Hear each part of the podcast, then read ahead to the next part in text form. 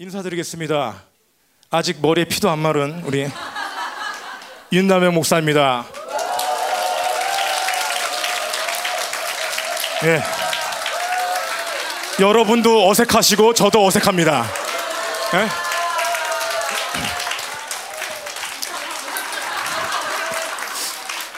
예. 저번 주 2부랑 분위기랑 완전 틀리죠? 저번 주 2부는 거의 뭐 정성 목사님 계셨다가 나가셨네 또. 자기 자기 얘기할까봐 나가셨나? 하여튼 저도 어색해 아직은. 제가 목사라고 하는 게 아직 어색하고 여러분도 그러실 텐데 어, 성도 간의 관계는요 그런 게 아니에요. 맞죠? 믿음의 성수 나오겠지만 믿음의 성숙에 성숙에 따라서 대우하고 대우받는 거예요. 예. 내가 지위가 높다고 이런 게 아니야 잘생겼다고 돈이 많다고 옷 잘 입는다고 예, 차별에 대한 얘기도 나오는데요. 그런 게 아니에요. 그러니까 우리는 믿음의 믿음의 성숙을 이끌어 가야 되는 거예요. 그거에 따라서 우리가 대우하고 대우받는 거예요. 그래서 여러분과 저의 사이가 어려울 수도 있습니다. 하지만 그 문제가 되지 않습니다. 예. 어, 제가 그랬어요. 이제 안수를 받고요. 목요일 날 예, 안수를 받고 이제 짐을 이제 짐이 많아서 이렇게 싸고 있었어요 짐을. 이제 방 안에서. 영광교회에서 방 안에서 이렇게 싸고 있는데 저쪽 방에서 윤 목사님 윤 목사님 그러는 거예요. 윤 목사님 누굴까? 윤 목사님 누굴까? 윤 목사님 한 다섯 분 부르시더라고요. 그러더니 윤 전도사님 그러니까 제가 딱 본 거예요.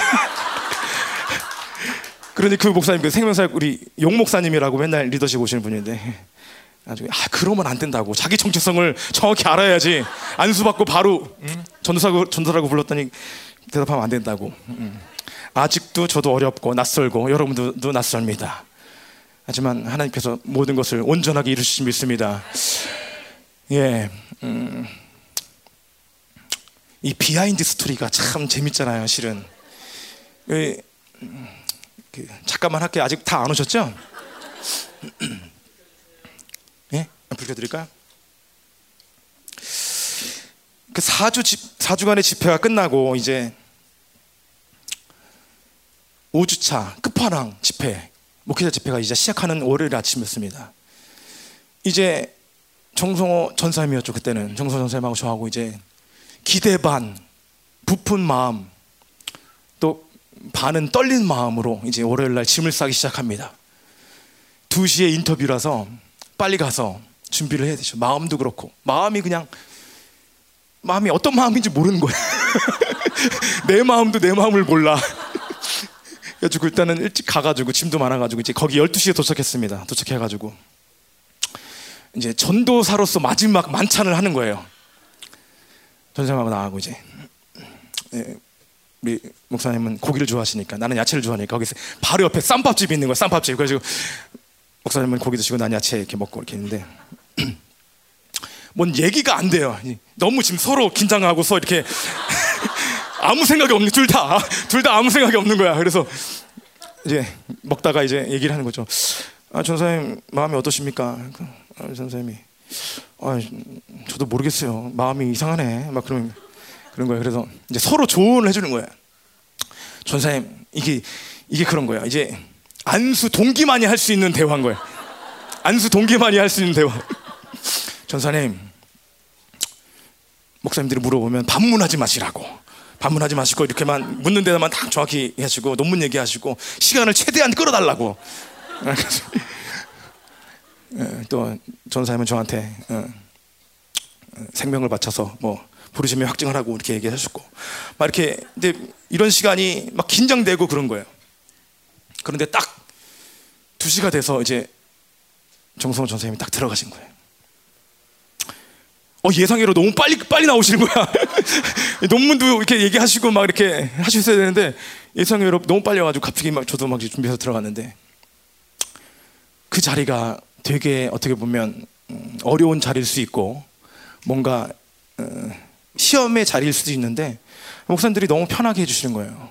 어, 커피도 주시고 그동안 그동안 열방교를 안 뛰, 뛰쳐나가고 남아 있는 것만 해도 감사하다. 아, 뭐 이런 얘기도 해주시고 제가 그랬어요. 무슨 질문 가운데 제가 저는 음, 생명사역 말씀을 듣고 정말 생명사에게 목숨을 바칠 겁니다. 라고 얘기를 했어요.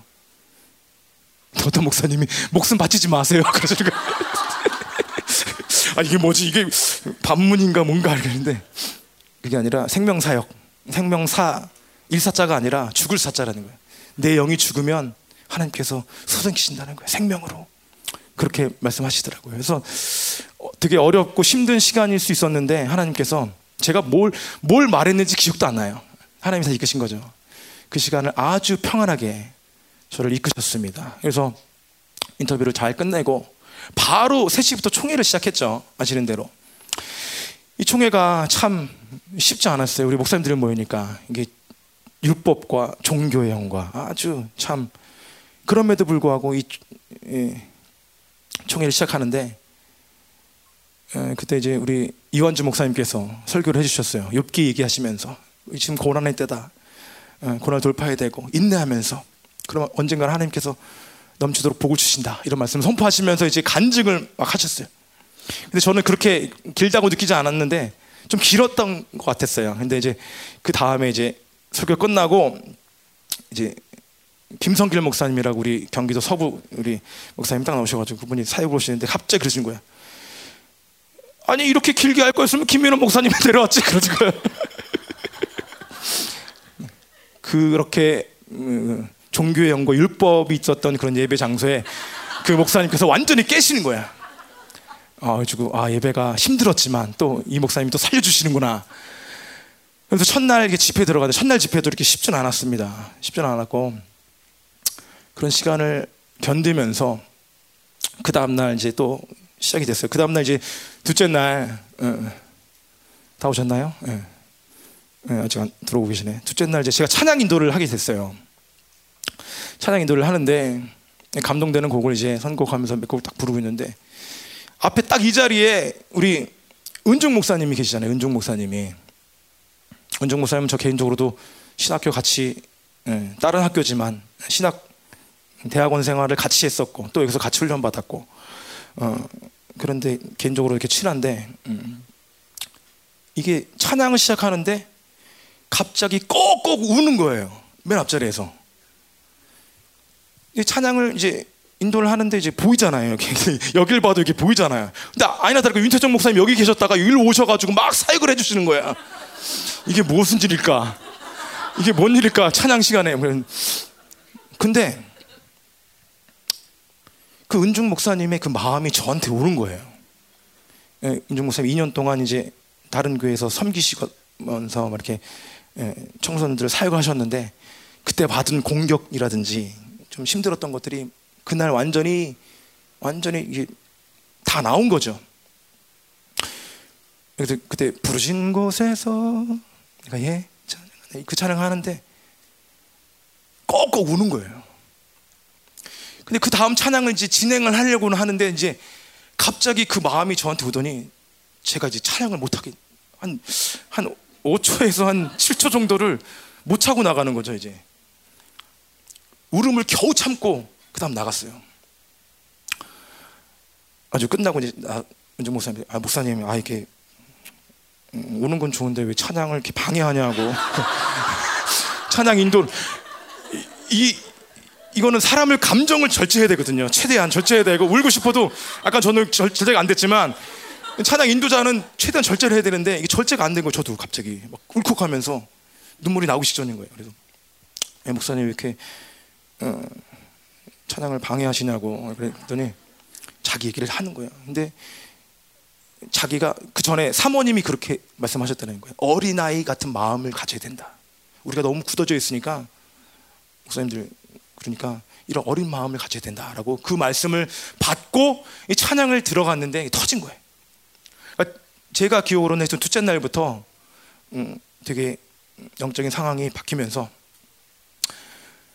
좋아졌죠. 좋아졌면서 또 이제 목사님 올라오시면서 이제 그 양복 얘기 그 아시나요 양복 얘기 양복 얘기 하시면서 제가 거기서 또그 어, 거기에 또 걸려 들었지 않겠습니까? 제가 또 dak스 귀신 들려가지고 그 얘기는 다 오셨죠? 그 얘기는 좀 이따 하도록 하겠습니다. 예, 그래서 한 번에 너무 많은 얘기 하면 그 재미가 없죠. 하여튼 그렇습니다. 어, 제가 이 자리에 쓴 것은 너무도 은혜고요. 제가 뭘 할 수 있어서 이 자리에 쓴 건 아니고요. 어, 우리 공동체의 사랑과 지원과 기도 때문에 제가 이 자리에 섰음을 믿습니다. 아멘이시죠? 네. 감사드리고 음, 오늘 말씀을 이제 시작하려고 하는데요. 음, 어, 아까 말씀드렸다시피 여러분 안에 이 말씀이 다 있습니다. 어, 우리는 새 언약의 상태고요. 이 말씀을 여러분들 확증하시고 믿음으로 취하시면 됩니다. 뭐 새로운 진리 없습니다. 새로운 진리 없고 다 들은 말씀이에요. 우리 내재하시는 성령 보세요. 내재하시는 성령도요. 뭐요? 우리 태풍이 눈에서 다 들은 얘기예요. 맞죠? 이것을 들은 말씀을 내 안에서 실체화시키고 확증시키는 거예요. 그래서 이 시간은 믿음이 필요한 거예요. 네. 아, 이 말씀 맞다. 어? 믿음으로 취하는 거예요. 그런 시간이 되길 원합니다. 예, 야고보서 음, 야고보는 낙타 무릎이라는 음, 별명이죠. 예. 기도의 사람이라는 거예요. 기도, 강력한 기도의 사람. 어, 기도라는 것은 아무리 강조해도 지나치지 않아요. 맞죠? 우리 좀 이따 믿음에 대한 얘기를 하겠지만 믿음이 있다면 기도는 그냥 하는 거예요. 예. 믿음이 있는데 행함이 없을 수 없어요. 행함이 없으면 이 믿음은 죽은 거라고 얘기하는 거예요. 기도뿐만이 아니라 우리 헌신, 헌금, 봉사 이런 것은 내가 하나님을 믿는다. 그러면 그냥 이어지는 거야. 한, 한 패키지예요. 한 패키지. 부부야, 부부. 부부라 그러니까. 감이 안 오시죠? 뗄려, 뗄려. 뗄려 뗄수 없는 거야. 다 상처들을 많이 가지고 계신 것 같아. 그러니까 치유부터 해야 되나? 죄송해요. 제가 좀 영분별이 좀 안 돼서 치유부터 했어야 되는데 무슨 얘기인지 아시겠죠? 믿음이라는 것은 행위를 동반한다. 지금 행위라 그래서 헷갈릴 수 있는데 그게 아닙니다. 믿음은 하나님의 역사를 동반한다. 네. 행위라 그래서 우리가 지금 보세요. 2장 14절부터 26절까지 행함이 없으면 행함이 없는 믿음은 17절에 또 20절에 행함이 없는 믿음 뭔가 율법적으로 이렇게 이렇게 얘기하는 것 같아요. 그런데 그 행함은 뭐예요? 믿음이 있다면 그냥 나오게 돼 있는 거예요. 하나님에 대한 믿음이 있으면 기도는 나오는 거예요. 하나님에 대한 믿음이 있다면 헌신은 그냥 나오는 거예요. 네. 이한 패키지라는 걸 우리가 지금 먼저 인식하고 들어갔으면 좋겠어요. 그래서 야고보는 기도의 사람이었다. 낙타 무릎이었다. 우리의 삶 가운데 믿음이 있다면 하나님 주신 하나님 당신을 믿는다면 우리는 기도 생활에 가장 기본적인 훈련을 감당해야 된다는 거예요. 엎드린 자를 통해서 하나님 나라를 경험하는 거예요. 응? 세상에 어디 가도 기도하는 사람을 따라 잡을 수가 없어요. 응? 아무리 뭐 우리 안에서도 리더, 리더가 아니더라도 기도하는 사람을 영성으로 넘어설 수 없다는 거예요. 기도의 중요성은 그만큼 우리에게 중요한 어떤 믿음의 반응인 것이에요. 음. 그러니까 우리가 은혜를 받았다. 정말 이 말씀이 생명이다. 어, 믿음은 또 생명이라는 얘기 나올 텐데 이 생명이라고 믿는다면 우리의 그 믿음의 반응은 계속 나올 수밖에 없다라는 거예요. 믿음은 있는데 행함이 없다? 그러면 이 믿음은 죽은 믿음이나 귀신의 믿음, 믿음이라는 거예요. 이것을 오늘 점검하셨으면 좋겠습니다. 예. 하여튼 야고보에 대한 얘기 했고요. 야고보는 기도의 사람이다. 우리도 믿음이 있다면 이 기도의 훈련을 게을르게 하지 말아야 된다. 믿음과 행함은 같이 가는 거다. 어, 이걸 우리가 인식하고 이 말씀이 들어갔으면 좋겠습니다. 2장 14절부터 하면 좋겠지만 2장 14절부터 26절까지는 그러면 성숙한 믿음은 무엇이냐에 대해서 얘기하는 거예요. 야고보서의 주제는 뭡니까? 성숙이에요, 성숙. 1장부터 2장 13절까지는 성숙한 삶의 모습에 대해서 나오고 있습니다. 3장 뒤도요. 뭐라고 나옵니까? 예, 말의 말의 훈련에 대해서 나오죠. 예, 그, 그 다음에 지혜를 구하라. 응? 세상과 버타지 말아라. 또 부자의 주인은 경고. 삶의 모습을 계속 얘기하고 있어요. 1장부터 2장까지 나오는 것을 다시 한번 반복하는 거예요. 수사법으로. 예. 삶의 성숙한 삶의 모습들을 얘기하고 있는데 2장 14절부터 26절까지 뭡니까? 성숙한 믿음에 대해서 얘기를 하고 있어요. 그러니까 결국 중요한 건 뭐냐? 성숙한 믿음이 됐을 때 삶의 문제를 다 같이 갈 수 있다는 거예요. 네. 똑같아요. 믿음이 된다면 행동이 나오고 삶의 문제까지 갈 수 있다는 거예요. 믿음이 중요한 거예요. 믿음의 삶. 하나님을 믿는 믿음이 중요하다는 거예요. 그래서 2장 10절부터 보시지만 처음부터 어떤 내용들이 있는지 응? 어, 성숙한 삶의 모습들을 다시 한번 점검하고 마지막에 그럼 성숙한 믿음의 삶은 무엇이냐? 어, 성숙한 믿음의 행함이 무엇이냐? 그것을 마지막으로 정리하고 말씀을 마무리하겠습니다. 예. 그럼 볼까요? 예. 야고보서 1장 1절. 하나님과 주 예수 그리스도의 종 야고보는 흩어져 있는 열두 지파에게 문안하노라 이렇게 딱 했습니다. 음. 야고보서가 흩어져 있는 열두 지파들, 디아스포라 예.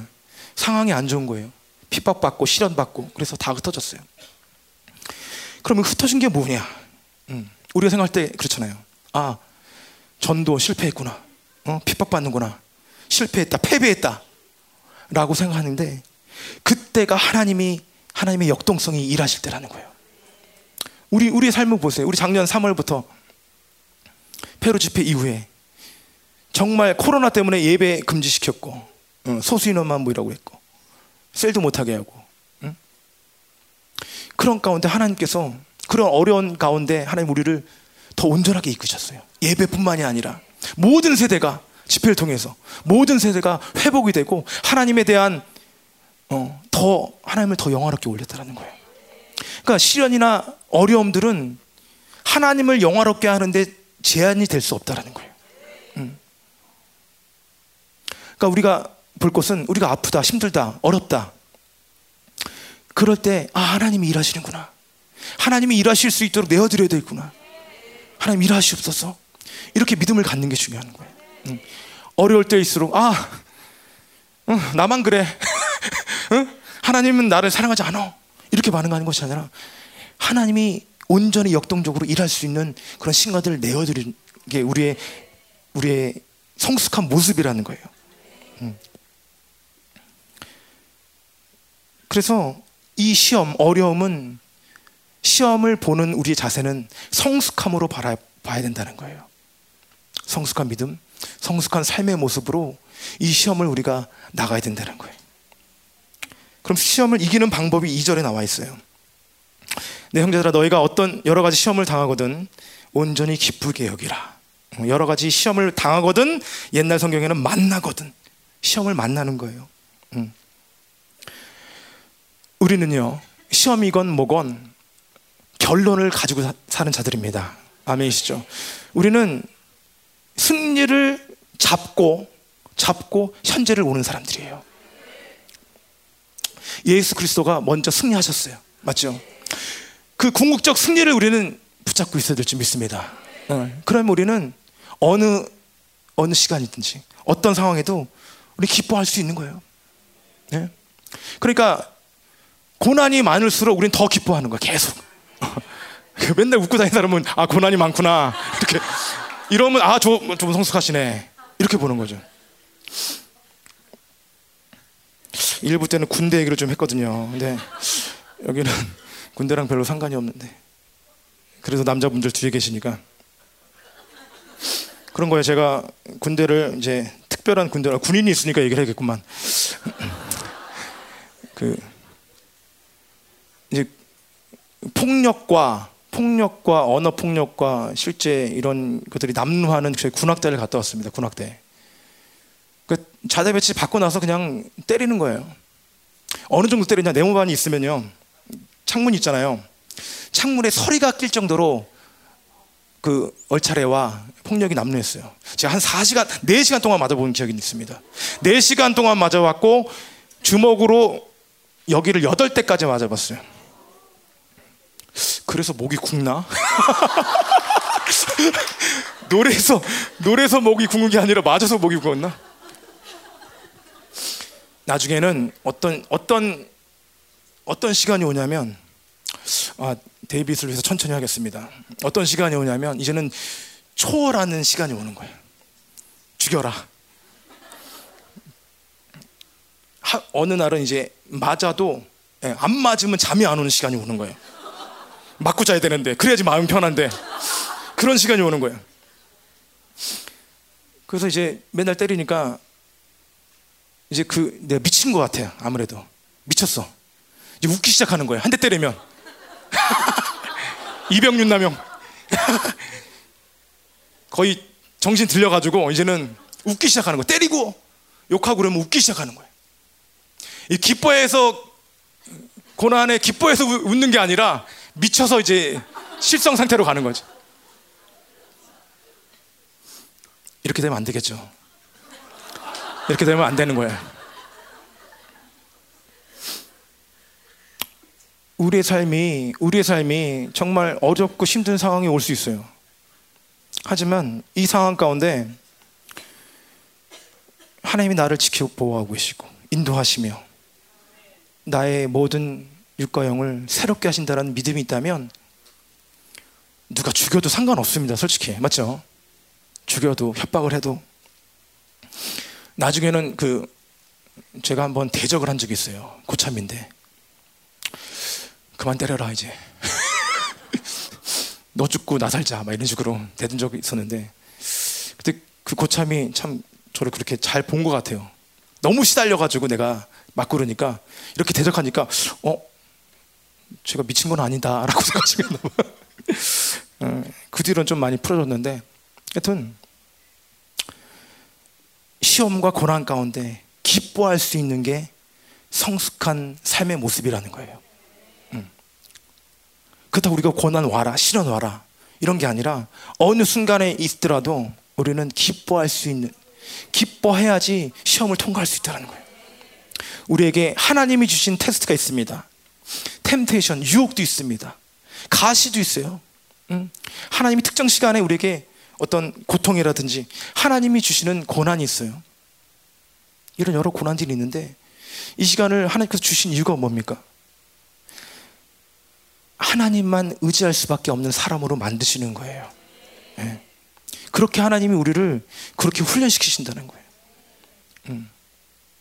시험과 연단을 통해서 고난을 통해서 아, 야, 너 나만 의지해라. 나만 바라봐라. 내가 그 시험 내가 준 거야. 어? 그러니까 너는 뭐 할 필요가 없어. 응? 나만 믿어. 응? 선하신 하나님을 바라볼 줄 아는 우리가 되기 원합니다. 하나님은 우리에게 최고의 것을 주셔요. 지고지선의 하나님이라는 거예요. 우리가 아프고 힘들고 돈 없고 애들 말 안 들었고 남편도 어, 돈 못 벌어오고 속삭일 수도 있어요. 그런데 이 시간은 하나님만을 의지하게 하나님께 허락하셨다는 거예요. 그걸 우리가 믿음으로 취했으면 좋겠습니다. 고난은 축복이에요. 음. 중요한 건 왜 고난을 주셨는지 그 의미를 깨닫는 게 중요해요. 음. 아, 이런 고난을 주셨다. 아, 내가 연약했고, 내가 믿음으로 살지 않았기 때문에 하나님 이런 고난을 주셨구나. 그러면 다음에 그 똑같은 고난이 오더라도 음, 오지 않는 거예요. 문제가 되지 않는 거예요. 하나님 그렇게 우리를 훈련시키고 계신다라는 거예요. 네. 그래서 제가 군대에서 계속 웃고 다녔어요. 미친 사람처럼. 음, 한동안 그랬어요. 음. 근데 그게, 그게 하나님이 주어졌다라는 걸 믿으면 그렇게 미쳐서 돌아다니지 않죠. 아, 하나님이, 하나님이 소망이구나. 예수 그리스도가 소망이구나. 영원한 소망을 바라보고 붙잡고 있으면 이런 시험은 문제가 되지 않는 거예요. 1장 3절에 뭐라고 있습니까? 이는 너희 믿음의 시련이 인내를 만들어낼 줄 너희가 아니라. 음. 고난 자체보다도 믿음이 어려워지는 거예요. 어, 믿음이 바닥에 쳐버려요. 믿음을. 그런 상황 가운데 있다면. 근데 그것을 통해서 뭐가 됩니까? 음. 인내를 만들어내는 거예요. 인내. 음. 인내. 우리가 인내를 가질 수 있는 사람 몇 명 없습니다. 실제로. 근데 이건 뭐냐면 하나님의 성품이에요. 음. 하나님의 성품이 우리 안에 들어와야 되는 거예요. 그래서 살 수 있어요. 맞죠? 남편을 보세요. 인내할 수 없잖아요. 맞죠? 음. 반응이 아직 음. 그런 거예요. 우리는 우리의 삶은 하나님의 성품으로 살아야지만 살 수 있는 거예요. 내 어떤 인본주의, 내 어떤 어, 세상적 기준으로는 믿음으로 살기는 어려워요. 네? 그렇기 때문에 우리는 그분의 성품이 우리 안에서 그분이 살아줘야 되는 거예요. 그것 중에 하나가 인내라는 거예요. 4절에 인내를 온전히 이루라. 이는 너희로 온전하고 구비하여 조금도 부족함이 없게 하랍니다. 응. 베드로서 1장 4절에는 신의 성품에 참여한 자라 그랬어요. 하나님의 성품이 우리 안에 계속 우리가 비워질 때 음, 믿음에 대한 얘기를 하겠지만 믿음은 뭐예요? 믿음은 하나님이 주시는 은혜잖아요. 그러면 우리가 우리에 있는 것을 모든 것을 비워졌을 때 하나님이 믿음을 은혜로 주시는 거예요. 그러니까 우리가 비워줘야 되는 거예요. 우리가 포기가 되어야 되는 거예요.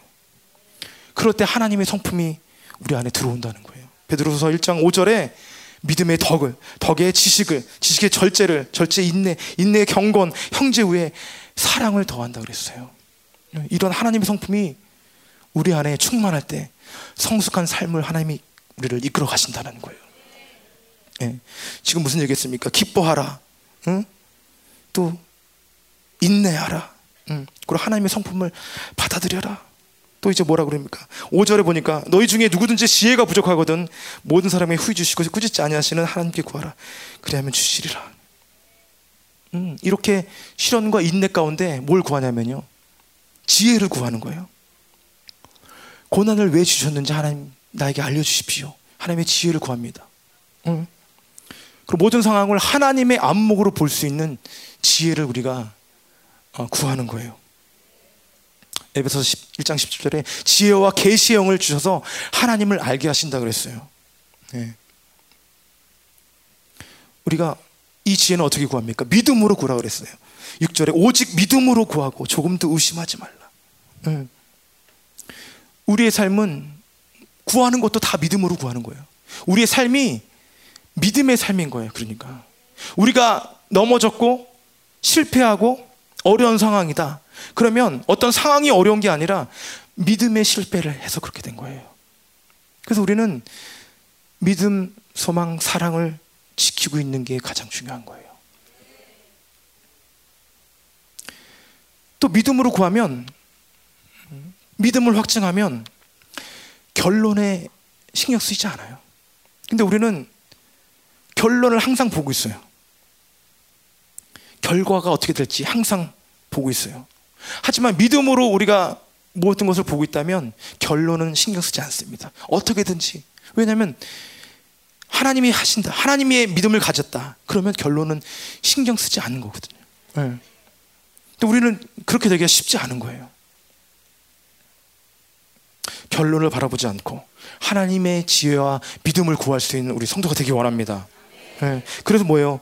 7절 이런 사람 무엇인 주께 얻기를 생각하지 말라. 네. 우리는 이제는 믿음 이제 믿음이 나온 거예요. 믿음을 먼저 언급하고 있어요. 믿음으로 살아야 된다. 의인은 믿음으로 말미암아 살리라. 이게 나오는 거예요. 음. 모든 삶을 믿음으로 하나씩 하나씩 하라. 시련, 인내, 지혜를 구하고 믿음을 구해라. 이렇게 얘기하는 거예요. 이, 이 선포를 하실 때 여러분들 믿음을 점검하셔야 돼. 예. 내가 믿음의 삶을 살고 있는지, 성숙한 삶의 모습이 드러나고 있는지. 구절 볼까요? 낮은 형제는 자기의 높음을 자랑하고 부한 자는 자기의 낮아짐을 자랑할지니 이는 그가 풀의 꽃과 같이 지나감이라. 예. 예. 낮은 형제는 높음을 자랑하고 높은 형제는 낮은 형제. 우리는 뭘 자랑할 수 있습니까? 우리는 예수님만 자랑할 수 있어요. 가진 거 자랑할 거 뭐 없어요. 예.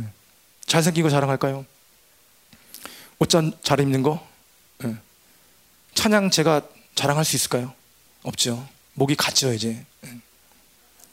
자랑할 수 있는 건 아무것도 없어요. 예수님만 자랑할 수 있는 거예요. 근데 우리가 자존감이라든지 우리의 이런 게 낮아질 수 있다는 거죠. 근데 보세요. 우리가 하나님 앞에 있을 때 우리 자존감이 우리는 알 수 있는 거예요. 세상 앞에서 사람 앞에서 우리 자존감이 높아지는 게 아니 점검되는 게 아니고요. 우리는 하나님 앞에서 우리 자존감이 확정받을 수 있는 거예요. 존귀함, 응? 이것도 하나님 앞에서만 우리가 받을 수 있는 거예요. 세상 앞에서 사람 앞에서 이거는 존귀하고 자존감을 확증할 수 있는 게 아니라는 거예요. 영원한, 영원한 소망을 가지고 있다면 존귀함이 있는 거예요. 우리 옆에 지체들에게 선포합시다. 물어보세요. 영원한 소망이 있습니까? 그러면 당신은 존귀한 자입니다. 소망이고 뭐고 없어 이러면 안 되는 거예요. 응? 영 하나님 나라에 소망이 있다면 우린 존귀한 자라는 거예요. 그래서 높고 낮, 낮음을 자랑하지 말라는 거예요. 실은 제가 간증을 몇 번 얘기하지만 이번 우리 다음 세대 집회 때 또 간증을 해가지고 제가 아이들의 마음을 좀 어렵게 했어요. 제가 부도 자랑을 하면 안 되고 가난한 것도 자랑하면 안 되는데 제가 아이들에게 좀 예전에 그 컨테이너 제가 간증했잖아요. 컨테이너 살기 전엔 제가 연탄 광에서 살았거든요. 애들이 충격을 많이 받은 것 같아요. 윤남 전사님이 그 전에는 컨테이너 살았는데 연탄 광에서 살았다 막. 그러니까 우리는 자랑할 게 없다는 거예요. 예수 그리스도를 자랑할 수 있는 우리가 되기 원합니다. 이게 성숙한 모습이에요. 12절 볼까요? 시험을 참는 자는 복이 있나니 이는 시련을 견뎌낸 자가 주께서 자기를 사랑하는 자들에게 약속하신 생명의 멸관을 얻기 때문이라. 예. 우리 고린도 디모데후서 의의 멸관 얘기했죠. 하나님께서 우리를 시험을 통과하게 만드셔요. 승리하게 만드신다는 거예요.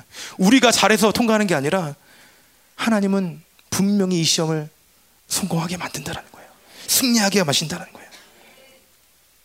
영광의 멸류관, 의의 멸류관은 이기는 자한테 있다는 거예요. 그래서 우리 뭐예요? 기뻐하라, 인내하라, 지혜, 믿음을 구하라. 어, 자존감을 확인하라. 어, 하나님 앞에서.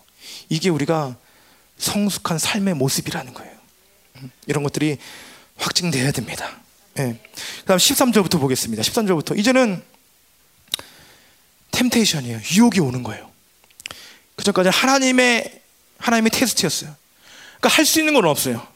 하나님의 테스트이기 때문에 우리가 믿음으로 기도하고 하나님 하실 것을 기대하면서 선하신 하나님을 바라보는 것밖에 없어요. 그런데 이 유혹은 보세요. 영적인 문제를 해결하지 않으면 계속 넘어지는 거예요. 14절에 볼까요? 오직 사람이 시험을 받는 것은 자기 욕심에 끌려 미혹됨이라. 음. 나의 욕심과 나의 생각과 나의 힘과 나의 의지 때문에 미혹이 되는 거예요. 네. 이런 상황 가운데 하나님 날 사랑하지 않아. 왜 나만 이런 환경에 놓이게 하죠? 이건 믿음의 반응이 아니라는 거예요. 음. 결국 하나님의 선하심을 바라볼 수 있어야 된다는 거예요. 하나님, 하나님의 선하심은 우리에게 가장 좋은 것을 주기 원하시는 거예요. 어렵고 힘들고 아프고 여러 가지 시험의 형태가 있을 수 있지만 그것을 하나님이 허락하셨다는 것을 믿음으로 취하는 거예요. 17절에 온갖 좋은 은사와 온전한 선물이 다 위로부터 빛들의 아버지께로 온다 그러세요. 모든 은사와 좋은 것, 풍성한 것을 하나님께서 주시기 원하신다라는 거예요. 음. 그래서 그 하나님은 누구시냐? 변함도 없으시고 회전하는 그림자도 없으시다. 예. 불변의 하나님이시라는 거예요. 예. 그림자가 없는 분이다. 예. 당연히 없죠. 그러니까 이, 이런 3차원에서 한계적인 하나님이 아니라는 거예요. 예. 우리가 생각하는 하나님을 우리가 기대하면 안 돼요. 그러니까 하나님은 우리 쪽으로 끌어당기면 안 되는 거예요. 음. 하나님은 이 삼천 한개 안에서 계시는 분이 아니라는 거예요. 그분이 모든 것을 이끌어 가시고 선하게 우리 삶을 이끌어 가시고 좋은 것을 주기 원하신다는 거예요. 그러니까 우리는 계속 원망과 불평을 할, 하면 안 된다는 거예요, 실은. 네. 그렇죠. 우리 어머니들 아기 밥 할 때 그렇죠. 어머니 입장에서는 건강하고 좋은 거를 이렇게 주려고 하는데 애들 안 먹잖아요. 그럼 어떻게 해야 돼요? 맞아야 되죠, 이런 애들은. 네? 어머니의 그 사랑을 모르라? 아버지의 사랑을 몰라? 맨날 과자나 먹으려고 뭐 사탕이나 먹으려고 하고 그렇죠. 또 이빨 썩어가지고 또 치과, 치과 가잖아요. 또 치과 병이 더 만만치 않은데 이런 이런 하나님의 마음을 우리가 좀 알아야 된다는 거예요. 선하시고 온전하시고 지고지선의 하나님의 뜻을 우리는 매일 바라봐야 된다는 거예요. 이게 이게 어떤 테스트 안에 있어도 우리는 넉넉히 승리하고 성숙함으로 들어갈 수 있다는 겁니다. 이제 성숙함 두 번째로 갑니다. 성숙함 이제 네, 두 번째로 19절에 뭐라고 나와 있습니까? 내 사랑하는 형제들아 너희가 알지니 사람마다 듣기는 속히하고 말하기는 더디하며 성내기도 더디하라. 아, 나오는 거예요, 이제. 이제 실질적인 그런 상황들이 나오는 거예요.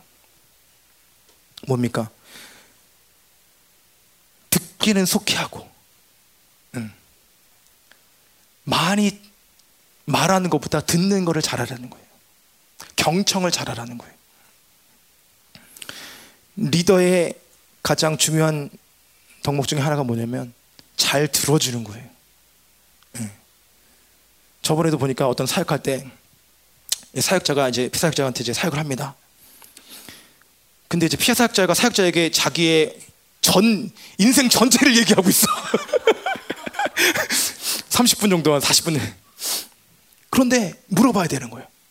하나님 이거 들어야 됩니까? 그러면 들어라. 네가 인성, 인, 인생 전체를 책임질 수 있으면 들어라.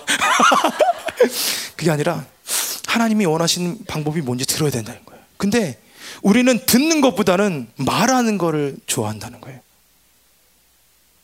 인정 못 하시나요? 인정 못 하세요? 쉽게 얘기하면은 우리 집사님들 그 집사님들끼리 전화하잖아요 이렇게 어? 그럼 한 분이 한 시간 통화한단 말이지 한 시간 내기 막 하고 그 다음에 듣는 분이 기다려 이제 내기 할게 그럼 두 시간 하잖아요 그, 그냥 지나가잖아요 그리고 이제 자기가 이제 그, 그런 거예요 자기가 무슨 하고 싶은 얘기가 있으면 무조건 전화를 해야 돼. 무조건 이 얘기를 누구한테 얘기를 해. 누군가한테 얘기를 해야 되는 거야. 아멘들 안 하시네, 이거. 큰일 났네, 이거. 어, 이런 흐름은 성숙하지 못하다는 거예요. 실은. 실은 뭐라고 나왔냐면, 보세요. 듣기는 속히 하고 말하기는 더디하라. 그러니까 계속 경청하는 경청의 훈련이 돼 있으면 말은 그냥 나오게 돼 있어요. 네. 듣는 훈련이 돼 있으면 정확한 말을 할 수 있다는 거예요. 근데 우린 하고 싶은 얘기, 하기 싫은 얘기까지 더 덧붙여서 얘기하잖아요. 네? 이거는 성숙함하고는 거리가 먼 거예요. 네. 이게 경건의 훈련이 이제 나오는데요. 그 다음에 나오죠. 성령과 말씀으로 우리 경건을 훈련해야 된다고 들었습니다. 경건의 훈련 첫 번째 말의 훈련이에요. 네. 필요 없는 말, 또 하고 싶은 말, 또 우리는 성령님이 규정해 주시는 말을 할 수 있어야 됩니다. 이게 정말 중요한 거예요. 네. 또 그런 얘기 하잖아요. 내 생각에는 있잖아. 내 생각에는 이런 것 같아. 그런 얘기도 좀 불필요하죠. 정말 필요한 꼭 필요한 말을 하라는 게 아니라 하나님이 원하시는 말, 정확히 권위 있는 말을 할 수 있어야 된다는 거예요. 성령님이 규정하시는. 음. 그저 유치부를 맡고 있는데 우리 설교를 우리 아이들을 앉혀놓고 제가 설교를 한 시간 합니다. 가만히 못 있겠죠. 근데 아이들이 말씀을 너무 좋아해서 잘 들어요. 눈이 동그래지고. 근데 뭔가 이제 뭔가 자기가 아는 게 나오면 자기가 얘기해. 자기가 얘기를 해요. 막 이제 막 우리 아이들은 이제 동물을 좋아하니까 제가 동물을 가끔씩 하나씩 사진을 보여줬던 거 그러는데 그럼 좋아하죠. 좋아하면서 자기가 알고 있는 뭐 동물 얘기 다 나와 이제 아모스 사자 보여주면 사자와 동, 호랑이 막 얘기 나온 거 자기야. 그럼 제가 그럽니다. 나 좀 얘기하자. 나 좀 얘기하자. 음, 우리가 어, 아는 것을 얘기를 할 수 있어요. 또 정말 외로워서 얘기를 할 수 있습니다. 어, 뭔가 한이 돼서 얘기도 할 수 있고요. 내 얘기를 좀 받아달라고 얘기할 수 있지만 음, 어, 경청할 수 있는 훈련이 돼야 됩니다. 어, 어, 그런 거예요. 리더의 조건은 뭐냐면 내가 리더의 말을 경청하잖아요. 그러면 팔로우로 인정이 되는 겁니다. 맞죠? 그러면 그 다음 팔로우도 그 사람을 인정해 주는 거예요. 음, 이런 이런 성숙함의 훈련들이 계속 이어졌으면 좋겠습니다. 말도 예, 그렇다고 아예 입 다물라는 얘기 아니죠. 권위 있는 말, 성령님이 원하시는 말을 할 수 있어야 된다는 거예요. 26절에 누구든지 그리, 스스로 경건하다 생각하며 자기 혀를 제갈 먹이지 아니하고 자기 마음을 속이면 이 사람의 경건은 헛것이다. 예, 경건한 삶을 살기 위해서는 말과 행동이 일치가 돼야 되고 성령님이 원하시는 말을 할 수 있다는 거예요. 권세 있는 말을 해야 된다는 거예요. 3장 2절에 뭐라고 나와 있습니까? 우리가 다 실수가 많으니 만일 말에 실수가 없는 자라면 곧 온전한 사람이라 능히 온 몸도 굴레쓰리라. 말 자체로 중요할 수 있지만요. 어, 말은 생각과 영적인 상태를 드러낼 수 있습니다. 우리 셀할때 보죠. 네. 셀런 중에 누가 얘기를 합니다. 어, 너, 어, 그렇게 얘기하는 그 상태가 안 좋구나. 응? 그 사람이 어떤 말을 하느냐에 따라서 그 사람의 영적인 상태가 그 말로 표현이 되는 거예요. 그러니까 우리는 어, 우리의 마음과 말과 이게 일치가 돼야 되는 거예요, 실은. 근데 너무 우리는 마음과 말이 따로 나가잖아요. 맞죠? 어, 이렇게 좋은 말로 할 수 있는데 좀 화낸 투로 나올 수도 있고요. 그렇죠? 어, 화를 내야 되는데 화를 또 못 낼 때도 있고 여러 가지 있을 수 있어요. 중요한 건 하나님이 원하시는 권위의 말을 할 수 있어야 된다는 거예요. 그래서 결국 뭡니까? 1장 27절 하나님 앞에서 경, 정결하고 더러움이 없는 경건은 곧 고아 과부를 그 환란 중에 돌아보고 또 자기를 지켜 세속에 물들지 아니하는 것이 이것이라. 그러니까 뭐예요? 정결하고 더러움이 없어요. 우리의 삶이 거룩한 삶이 되어야 되는 거예요. 네. 그럴 때 우리를 통해서 하나님의 능력과 건세가 드러난다는 거예요. 결국 성숙한 삶은 뭐냐? 믿음의 삶인데 거룩한 거룩하고 정결할 때 하나님의 능력과 권세가 드러날 수 있는 삶이라는 거예요. 말과 듣는 것. 또 20절에 뭐라고 나와 있어요? 사람의 성내는 것이 하나님의 의를 이루지 못한. 네. 혈기를 버려라. 우리 다 알죠? 잡신 공격 받으면 혈기 뜨는 거. 인정하잖아요. 맞죠? 그런데 이건 뭡니까? 혈기는 신앙생활에 아주 치명적인 성품이라는 거예요. 하나님의 의를 이루지 못한다고 그랬어요. 음. 그래서 심지어는 목사님 그러셨잖아요. 고기 먹지 마라. 고기 조금만 먹어라. 고기 많이 먹는 사람 화 많이 잘 낸다. 이렇게 얘기하셨는데 그 정도로 우리 안에서는 삶에서 우리 어떤 성품적인 부분에서 빵꾸만 하고 있으면 안 된다는. 하나님의 의를 이루지 못한다는 거예요. 혈기 많은 사람이 리더가 될 수 있습니까? 그럴 수 없다는 거예요. 음. 성숙한 삶으로의 어떤 어, 규정들이 이렇게 나오고 있다는 거예요. 그러므로 모든 더러운 것과 넘치는 악을 내버리고 너희 영혼을 능히 구원할 바 마음에 심어진 말씀을 온유함으로 받아라. 네. 악을 내버리라는 거예요. 그리고 심어진 말씀을 온유함으로 받으라. 응? 내 것을 버리고 얻는 게 아니라 응? 계속 내 것을 버려서 어? 하나님의 것을 받는 거예요. 이게 이게 성숙함의 원리라는 거예요. 악을 버리고 온유함을 말씀으로 받으라. 이게 이게 성숙함의 훈련이라는 거예요. 너희는 말씀을 행하는 자가 되고 듣기 듣기만 하여 자신을 속이는 자가 되자. 응. 말씀을 행하는 자, 말씀을 즉각적으로 순종할 수 있는 사람이라는 거예요. 응?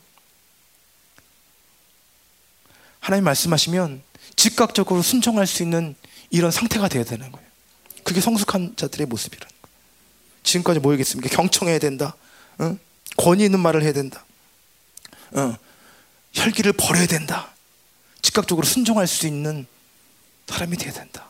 이렇게 얘기했어요. 이런 이런 것들을 다시 한번 점검하셔야 되는 네, 성숙한 삶의 모습. 실은 이, 이런 삶의 모습이지만 2장 14절에 나오는 믿음이 더 중요한 거예요. 믿음이 될 때 이런 삶의 모습들은 흘러나올 수 있다는 거예요. 2장 볼까요, 이제? 2장 1절. 내 형제들아, 영광의 주 곧 우리 주 예수 그리스도에 대한 믿음을 너희가 가졌으니 사람을 차별하여 대하지 말라. 음. 사람을 차별하여 대우하지 말라 그랬어요. 공평하게 대하라는 말이 아니라 어, 이건 인본주의 또 우리 세상에서 말하는 차별금지법, 동성애 어, 이렇게 지금 페미니즘 이렇게 많이 있죠. 그게 아니라 각 사람에게 맞는 기준을 정하라는 거예요. 차별 자체는 하나님의 말씀을 전문적으로 부인하는 겁니다. 그러니까 차별 아까 말씀드렸다시피 사람을 외모로 판단하지 말라는 거예요. 음. 옷잘 입는 사람, 돈 많은 사람, 영성 잘하는 사람, 응? 옷을 잘 입으면 존귀함을 이렇게 우리가 응, 이렇게 올려드려야 되나요? 그거 아니죠. 음. 또 존귀 존귀하게 여기지 말아야 할 부분들이 또 있어요. 네. 이것을 우리가 분별해야 된다는 거예요.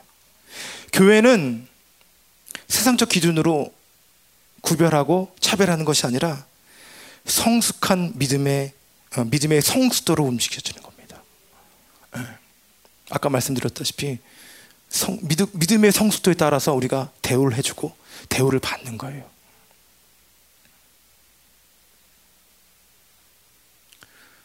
지난주에 우리 정성호 목사님이 2부 때 그 도서실에 어떤 사람이 잘생겼다고 얘기해가지고 자기는 잘생겼다 이렇게 생각했다고 말씀하셨잖아요. 근데 여자한테는 얘기했는데 일본 안에 얘기 안 하셨거든요. 그러니까 그 차별한 거잖아, 맞죠? 여자 여자한테는 내가 잘생겼다라고 이제 인정을 받으려고 하는 건데 남자한테는 안 되니까.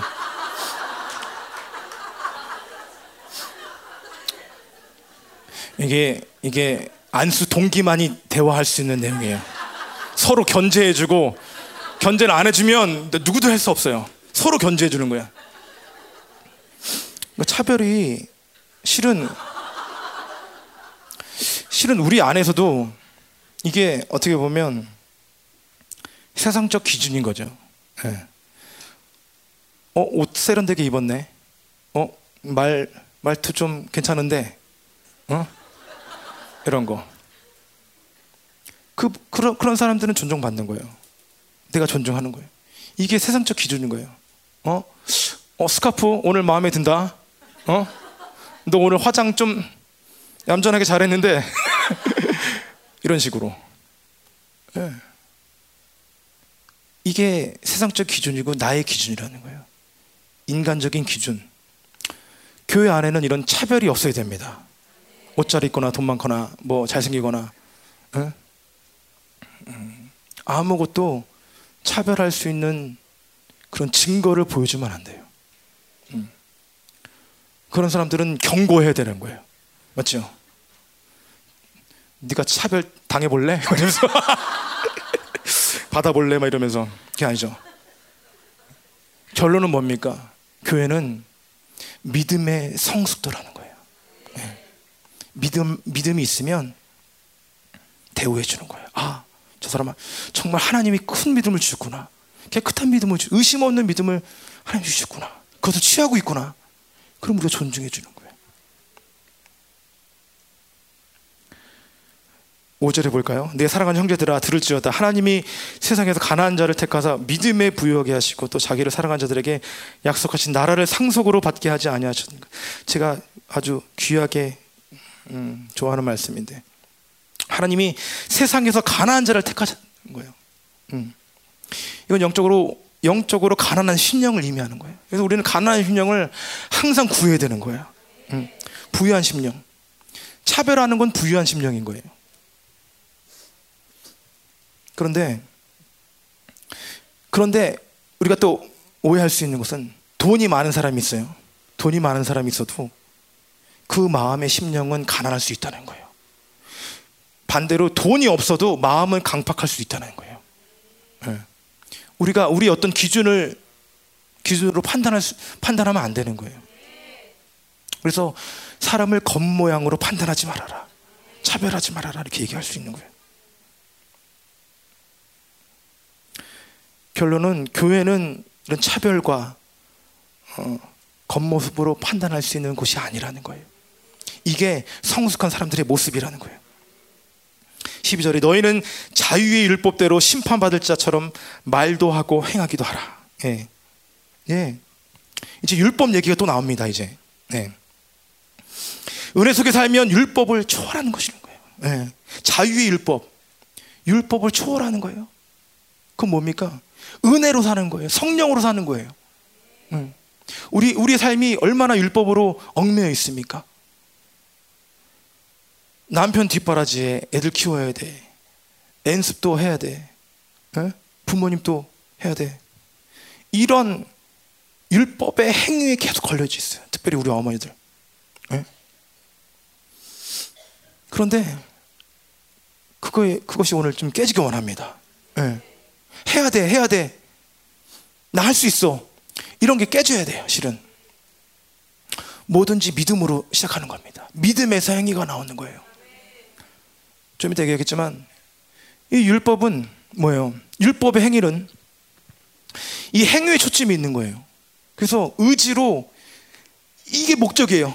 행위가 목적이에요. 율법은, 율법의 행위는. 의지로 그냥 율법을 행위로 계속 가는 거예요. 의지대로. 그 얼마나 사람이 힘들어요. 근데 믿음의 행위라는 건 뭐냐면 이 믿음 자체를 취하는 거예요. 그럼 그냥 행위가 따라오는 거예요. 네. 이거를 구분해서 우리가 정확히 취할 수 있도록. 그래서 믿음이 중요한 거예요.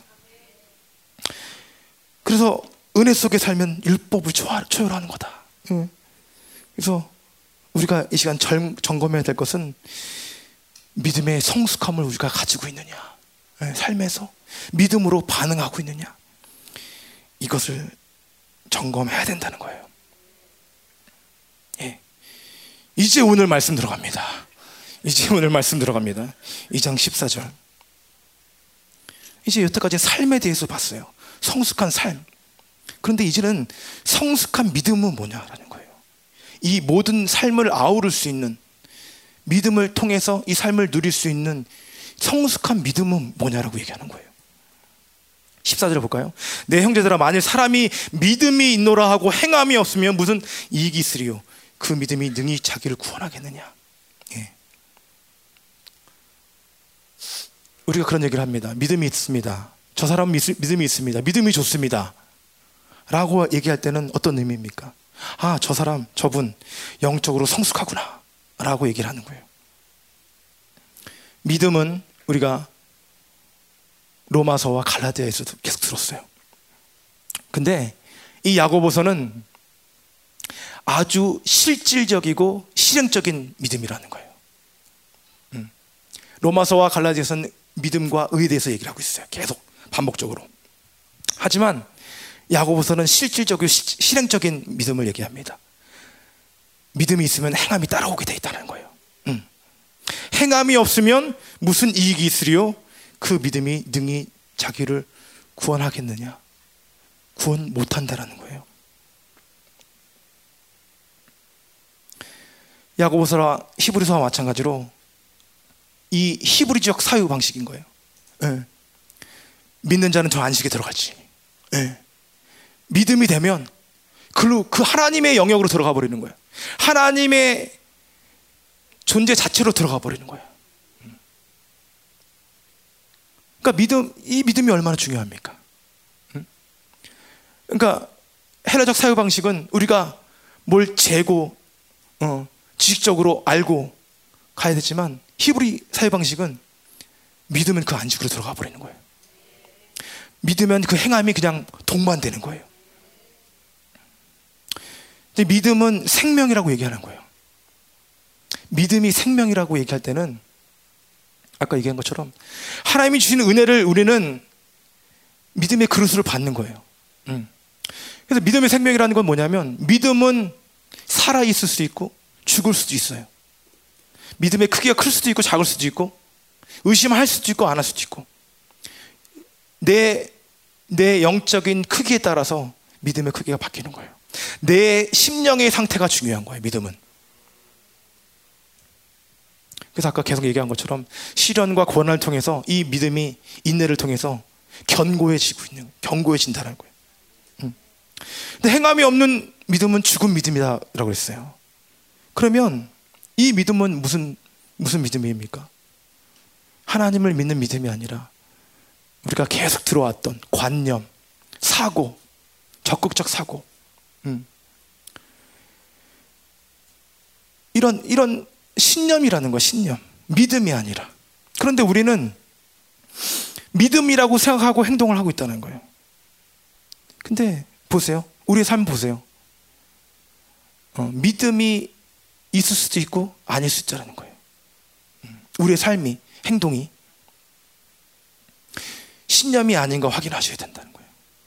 긍정적 사고, 적극적 사고, 관념이 아닌지 확인해야 된다는 거예요. 정말 믿음인가? 살아, 살아서 움직이는 믿음인가? 응? 아까 말씀드렸습니다. 믿음은 그냥, 믿음은 나를 부인하는 거예요. 나를 포기하고 부인하는 것부터 시작이 되는 거예요. 그래서 그 안에 예수 그리스도의 성품이 들어오는 거예요. 그럼 그런 존재로 살아가는 거예요. 그런 존재로 살아가면 그 존재에서 양식이 나온다 그랬잖아요. 네. 선한 의지가 생기고 해감이 나오게 돼 있는 거예요. 믿음은 끝난다. 이게 아니에요. 믿음은 내가 비워진 것부터 시작되는 거예요. 그럴 때 믿음의 역사가 나온다는 거예요. 2장 17절. 이와 같이 행함이 없는 믿음은 그 자체가 죽은 거라. 행함이 없는 믿음이라는 것을 계속 강조하고 있습니다. 음? 그런데 이 행함은 뭐냐면 믿음과 동반된다고 얘기 드렸죠. 믿음, 믿음과 동반되는 행함은 그냥 시작일 뿐인 거예요. 그냥 시작하는, 믿음의 시작이에요. 네. 기도해야지, 헌금 드려야지, 봉사해야지, 섬겨야지. 믿음이 있다면 그냥 들어가는 거예요. 그, 그 삶으로. 그럼 믿음이 있는데 그런 게 행동이 안 된다. 그러면 이 믿음이 어떤 믿음이냐는 거예요.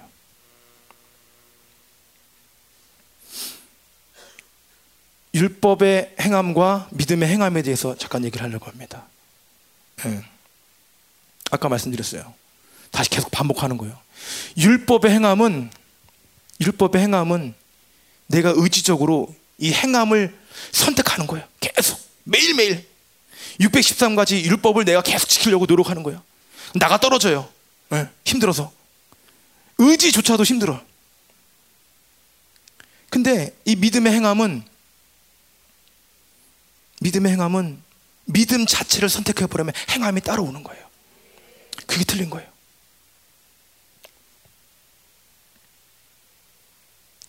그거랑 마찬가지예요. 우리가 십자가를 보면 그냥 십자가를 보는 것에서 끝나는 것이 아니라 부활이 와버리는 거예요. 똑같은 거예요. 동전의 양면이에요. 믿음과 행함은 두 개가 똑같은 거예요. 십자가를 볼 때 부활이 보, 보여지는 거예요. 이게 믿음과 행함의 예표예요, 예표. 행함이 없기 때문에 죽은 것이라고 얘기했는데 행함이 없기 때문에 죽은 것이 아니라 믿음을 선택하지 않았기 때문에 믿음을 포기했기 때문에 믿음을 받아들여지지 않기 때문에 죽은 거예요. 구체적인 얘기가 나오고 있습니다. 2장 15절에 만일 형제나 자매가 헐벗고 이런 양식이 없는데 너희 중에 누구든지 그에게 이르되 평안히 가라 덥게 하라 배부르게 하라 이 몸에 쓸 것을 주지 않으면 무슨 이익이 있으리요. 예. 보세요. 자기 스스로 믿음이 있다고 생각해요. 예, 믿음이 있어요. 그런데 쓸 것을 주지 않는 거예요. 헌신을 하지 않는 거예요. 음.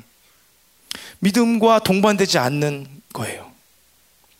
왜 그럴까요? 자기 기준과 자기 묶임과 세상적인 기준 때문에 믿음과 행함이 동반되지 않는 거예요.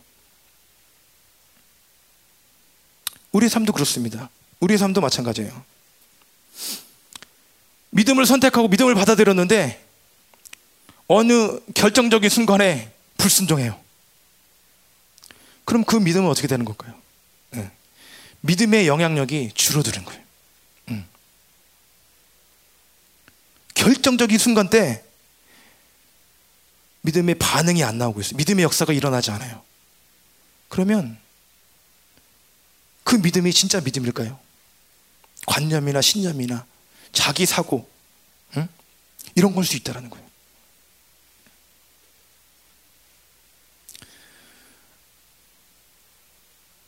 저번에 목요일 날 안수 받고 금요일 날 바로 하루 만에 사역을 했어요. 우리 집사님 아버지 돌아가셨잖아요. 그래서 센트럴 병원에서 이제 요양병으로 옮기는 시간 그 사이에 잠깐 제가 가서 기도해드리고 왔는데 우리 아내, 아내랑, 아내랑 같이 갔습니다. 그래서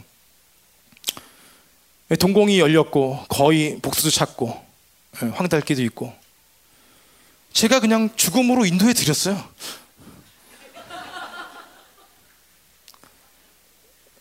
이거는 내가 안수했는데 딱 하나님이 하늘 여셨더라고.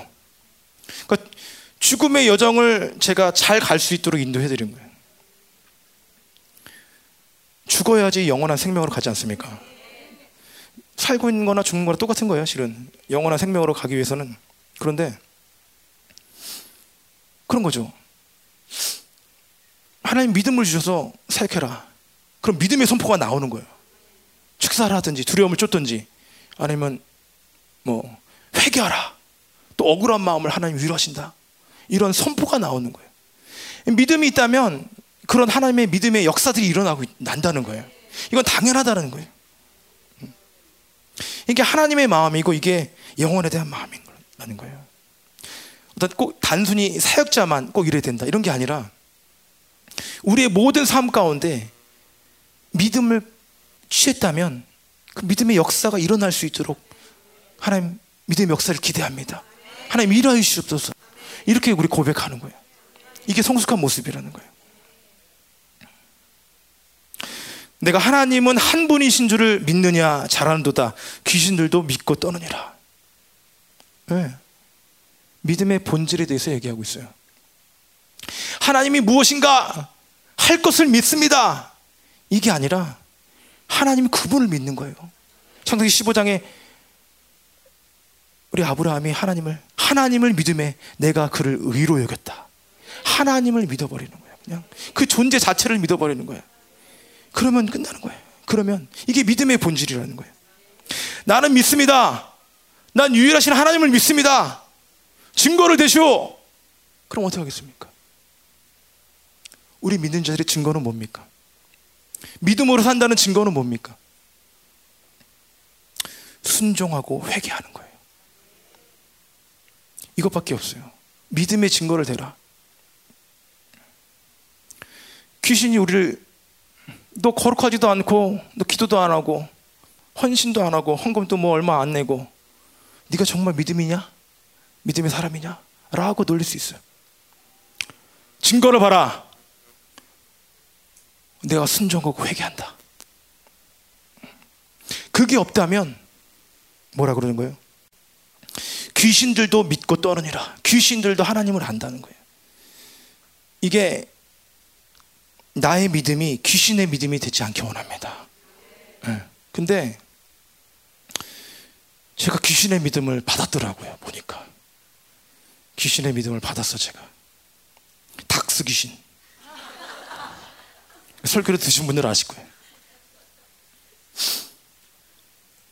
그래서 아까 그 둘째 날 오전에 집회를 이제 찬양 인도를 마치고 이제 딱 왔어요. 아, 막 목사님들이 막 터주고 막 여기저기서 막 울고 막 난리 났어요.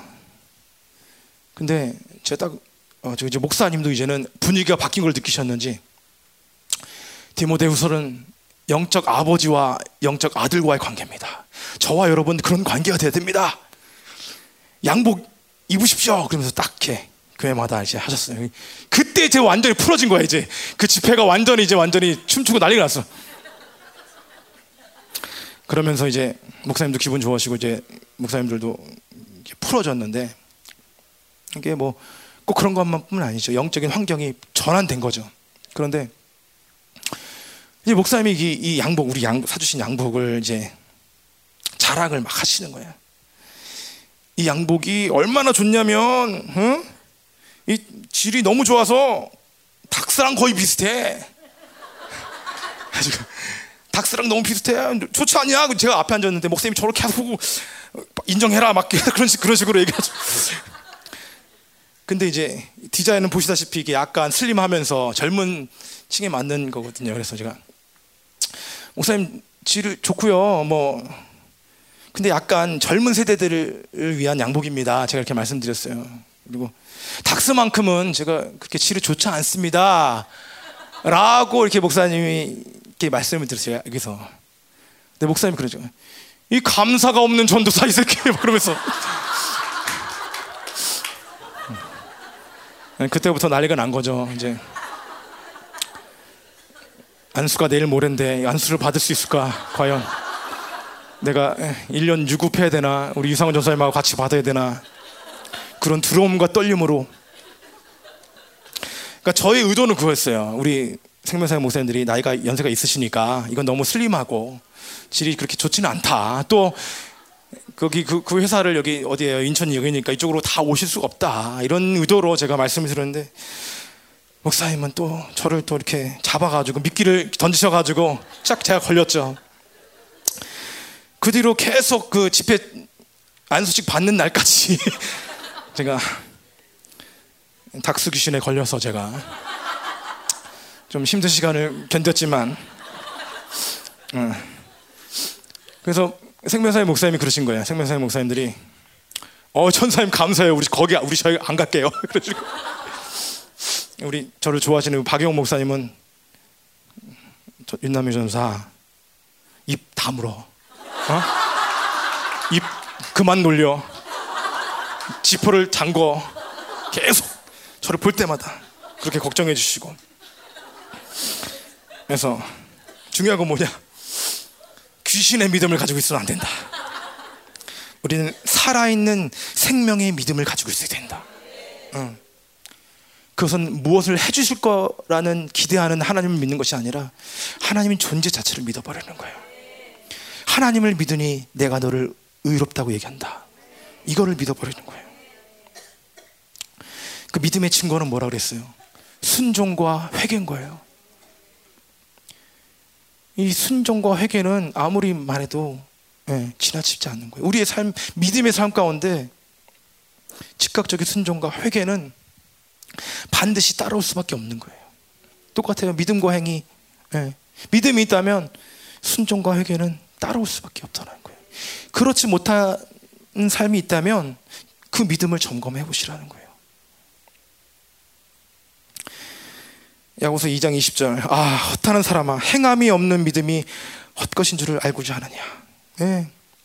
죽은 믿음, 생명이 없는 믿음, 또 귀신의 믿음은 우리가 원하는 믿음이 아닙니다. 어, 살아있는 믿음이 되기를 원합니다. 이 믿음은 하나님 자체로 가버리는 거예요. 예. 이게 하나님의 속성이에요. 믿음은 하나님의 속성이에요. 그래서 하나님께서 우리, 우리의 믿음을 보고 계시는 거예요. 어, 그래. 어, 네가 믿음이 있구나. 어? 믿음을 항상 달아보시는 거예요. 어느 상황 가운데, 실험 가운데, 어려움 가운데, 아픔 가운데, 응? 그 하나님의 믿음, 또 살아있는 믿음을 취할 수 있는 우리가 되기 원합니다. 예. 이제 거의 마지막으로 가고 있어요. 이제 아브라함과 라합의 이야기가 시작이 됩니다. 예.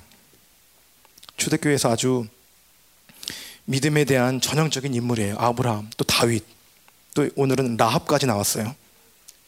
라합을 먼저 보겠습니다. 라합 25절. 또 이와 같이 기생 라합이 사자들을 접하여 접대하여 다른 길로 나가게 할 때 행함으로 의롭다 하심을 받은 것이 아니냐. 영혼 없는 몸이 죽은 것 같이 행함이 없는 믿음은 죽은 것이냐. 계속 나오는 거예요. 행함이 없는 믿음. 보세요. 여호수아 2장에 라합 이야기가 나옵니다. 어? 히브리서 11장 31절에도 나오고요. 오늘 본문에도 나오죠. 라합은 한 번의 믿음의 행위를 통해서 하나님이 의롭, 의롭다고 치신 거예요. 이 역사를 보세요. 우리 알잖아요. 예. 네. 살몬, 남편 살몬. 연어 아니고요. 살몬. 남편 이름이 살몬. 아들 누굽니까? 보아스.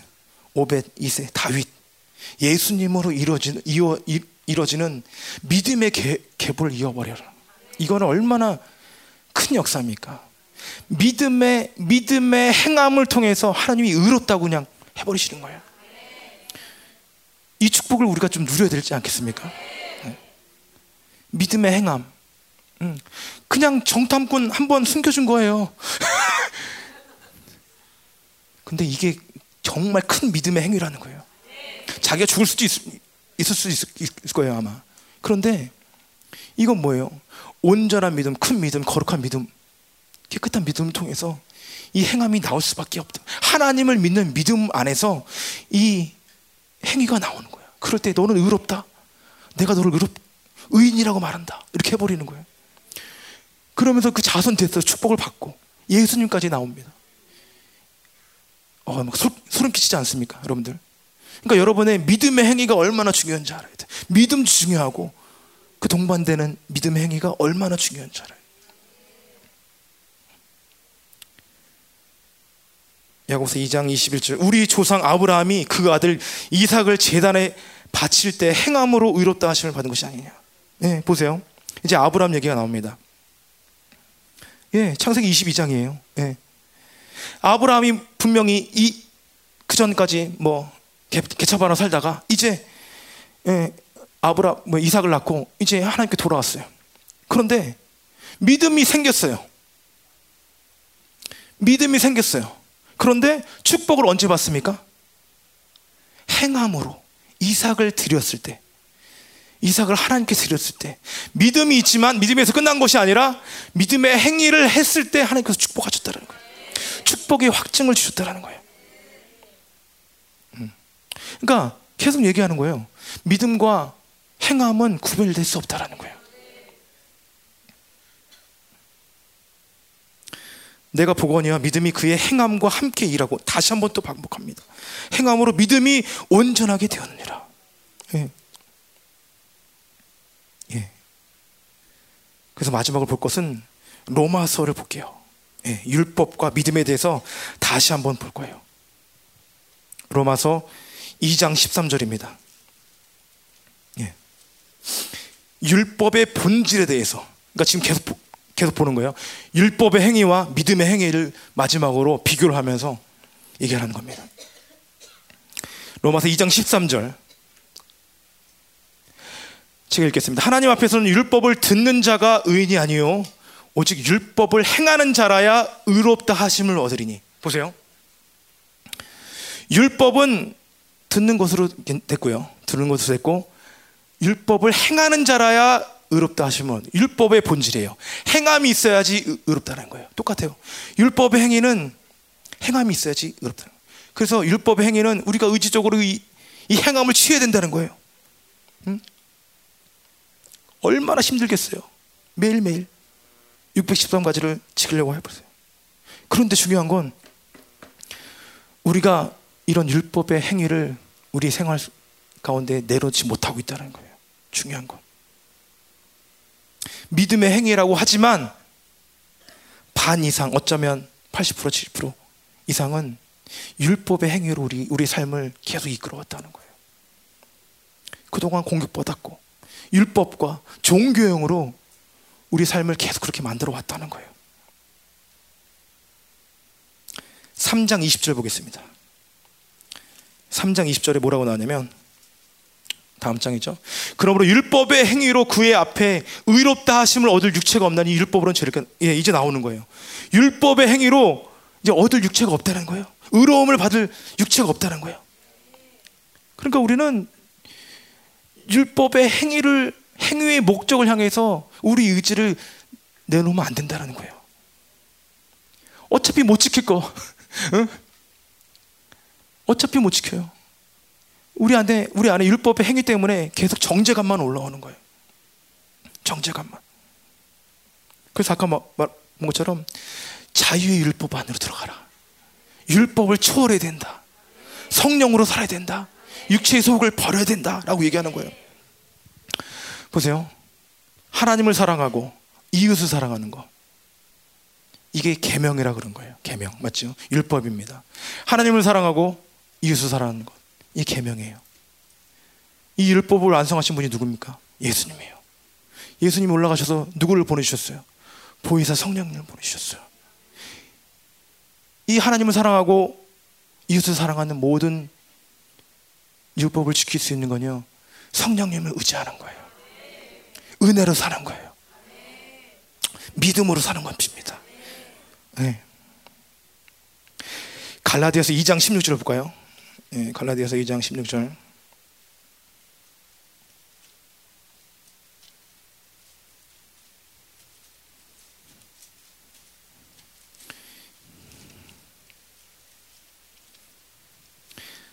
갈라디아서 2장 16절. 예.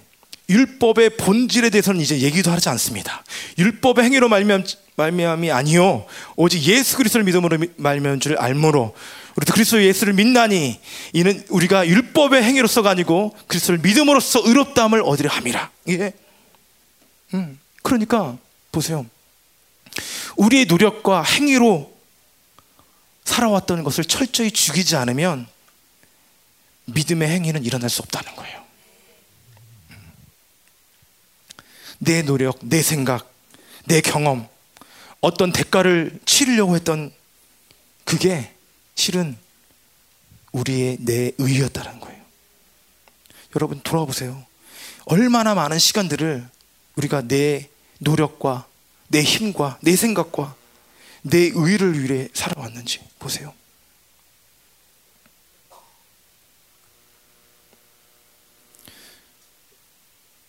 저도 제 의로 많이 살았어요. 그 우리 성악하신 분들이 많이 계시잖아요. 이렇게 딱 포진되어 있네. 네. 그런 거예요. 성악을 성악을 공부하는데 내 힘과 노력이 없이는 할 수가 없는 거예요. 발성, 노래, 뭐 네. 저는 바리톤에서 테너를 또 전향했어요. 1, 1, 2학년까지는 바리톤이었어요. 그리고 군대 가서 이제 테너로 전향해서 왔어요. 이제 테너 선생님한테 옮겨진 거죠. 그런데 고음이 안 나는 거야. 테너인데 테너인데 고음이 안 나. 도레미파솔라시 도레미파솔까지밖에 안 나는 거야. 테너라고 하면 솔, 라, 시, 비플랫까지 나야 되는데 이게 이게 1년에 반음 올리기가 어렵거든요. 이게 그러니까 호흡도 돼야 되고 네. 결국은 호흡인데 호흡이 안 되는 거죠. 목에 매어 있다든지 하여튼 다른 힘에 그러니까 계속 내 힘으로 하는 거야. 계속 곰이 열려라. 곰이 열려라. 그런데 한 친구한테 전화가 오는 거예요. 그 친구도 테너인데 남영아 기뻐해라. 하이 씨가 났다. 하이 씨. 나는 A도 못 내고 있는데 라시 도가 났다는 거야. 막 부럽더라고요. 막, 막 부러워. 너무 부러운 거야. 원래 잘하던 친구였어요. 잘하던 친구였는데 고음까지 잘 나니까 막 부러운 거야.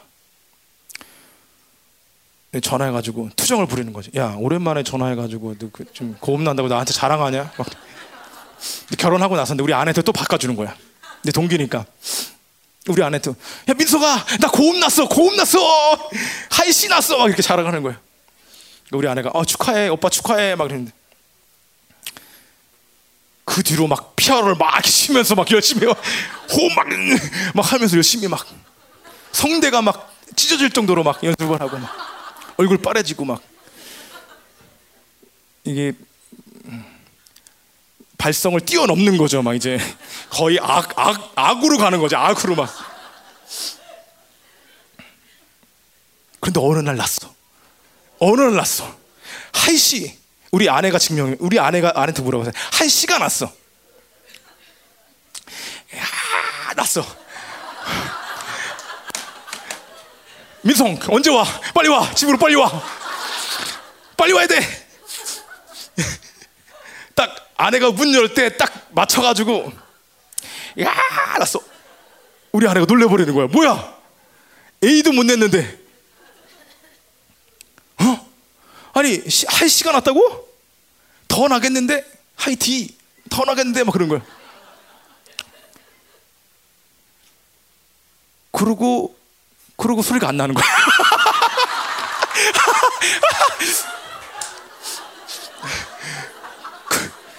그 이후로 소리를 들어볼 수 없더라. 전설 따라 삼천리 막 이래. 제 삶은 그랬습니다. 제 삶은 그랬어요. 제 삶은 내 노력과 내 힘으로 살려고 했고 경쟁하려고 했고 이게 이게 율법의 행위에서 온 내가 율법의 행위를 의지적으로 선택하는 거라는 거예요. 음. 그 나중에 성대 결절이 오더라고. 이 자기가 심을 넘어서니까 이 성대가 못 버텨주는 거야. 성대 결절이었어요. 한 두 달간 아 이러고 다녔어요. 그런 적이 있었어요. 그러니까 우리의 삶을 우리의 삶을 정말 내 율법의 행위로 살고 있는지 하나님을 믿지만 하나님을 믿는 건 믿는 거고 내 삶은 율법의 행위로 옮겨지고 있다는 게 얼마나 마음 아프고 원수한테 공격받고 있다는 걸 우리가 인지해야 된다는 거예요. 믿는 사람이라면 하나님을 믿으면 거기서 하나님께서 이끌어 가신다는 거예요. 믿음의 반응과 믿음의 역사가 일어난다는 거예요. 그것을 경험했으면 좋겠어요. 그게 성숙한 믿음이고 성숙한 삶의 교회의 모습이라는 거예요. 갈라디아서 3장 10절 볼까요? 10절 제가 읽겠습니다. 무릇 율법 행위에 속한 자들은 다 저주 아래 있다는 거예요. 네? 우리가 자꾸 행위의 의를 짜주려고 합니다. 기도 생활도 마찬가지예요. 2시간 반 중보 그게 율법의 의나 행위와 돼서는 안 된다는 거예요.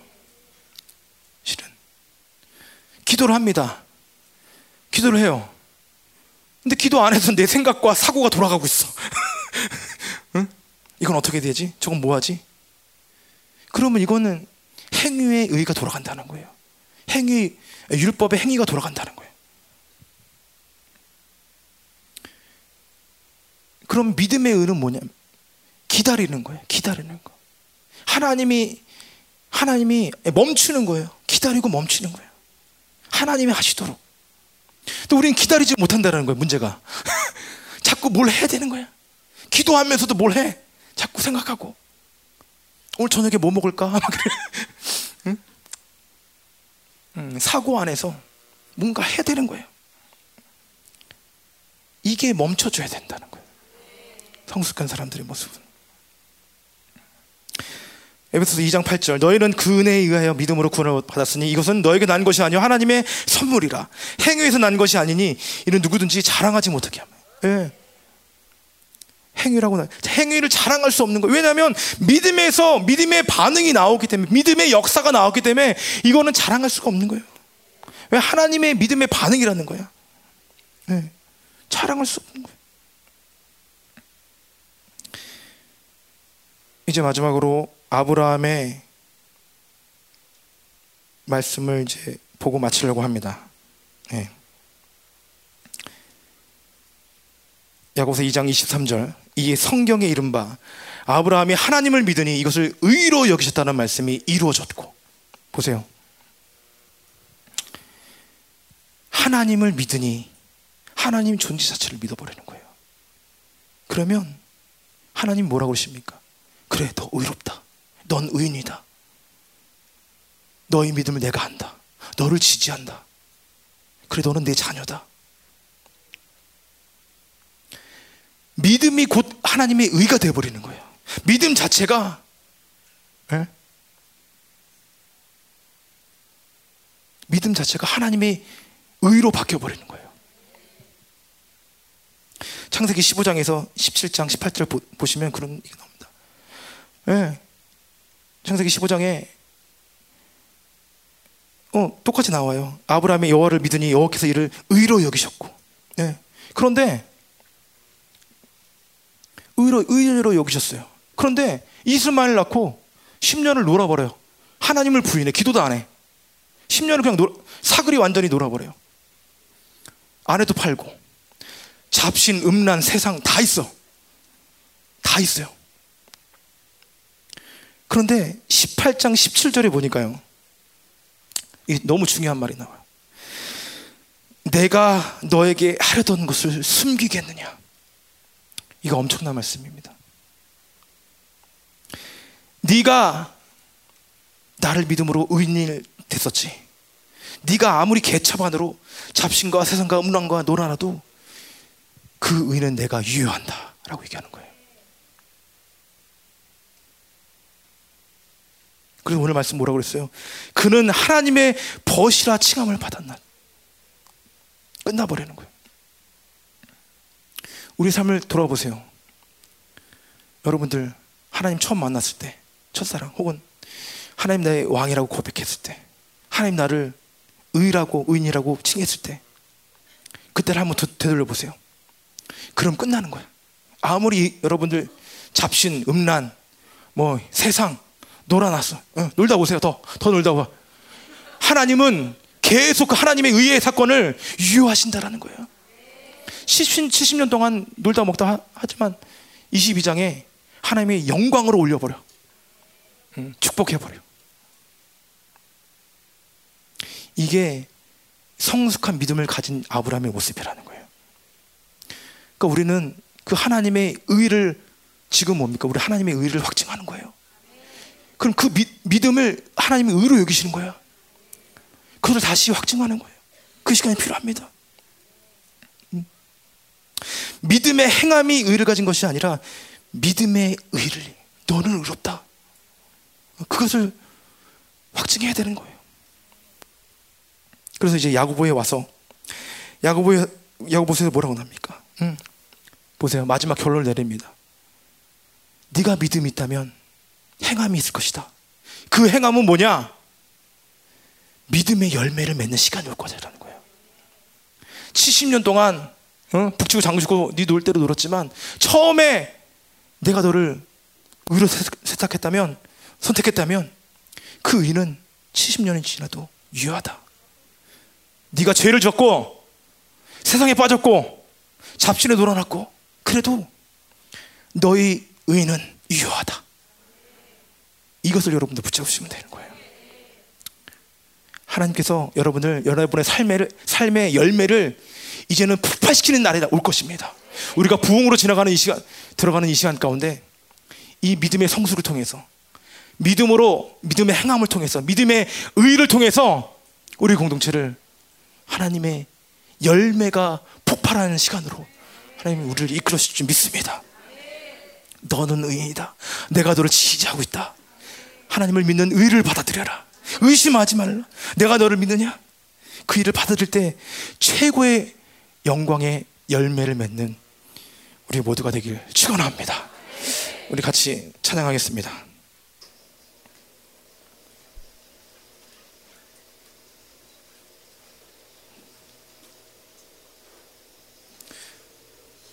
자격 없는 날 왕께서 가세요.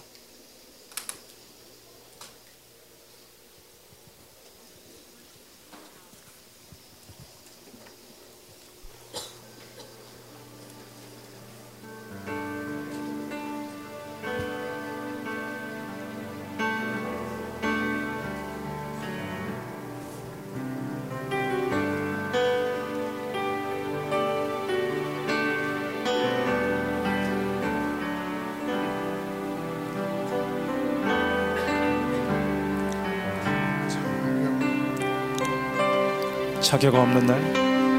자격 없는 날와 함께서 안기시네.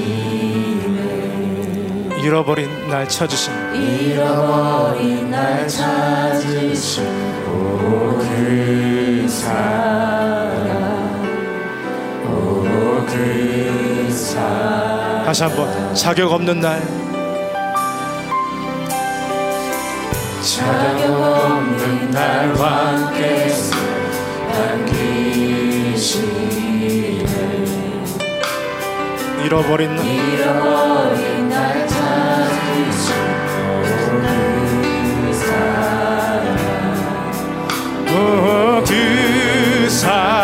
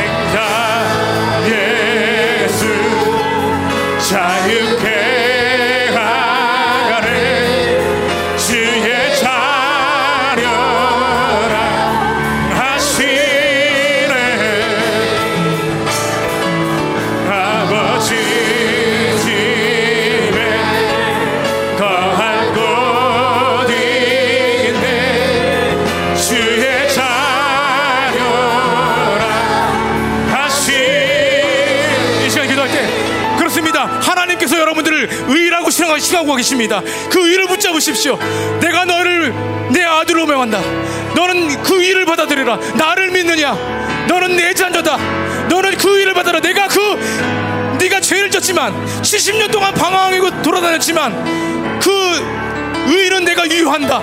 지금 한평생을 니네가 하고 싶은 대로 살았지만 그 유해는 그, 그 의인은 내가 계속 유효할 것이다. 그 의를 받아들여라. 의인이다. 너는 의인이다. 내 자녀다. 나의 모든 을 받아들여. 하나님의 의를 받을 수 있는 우리 심령이 될 수 있도록 하나님 역사해. 그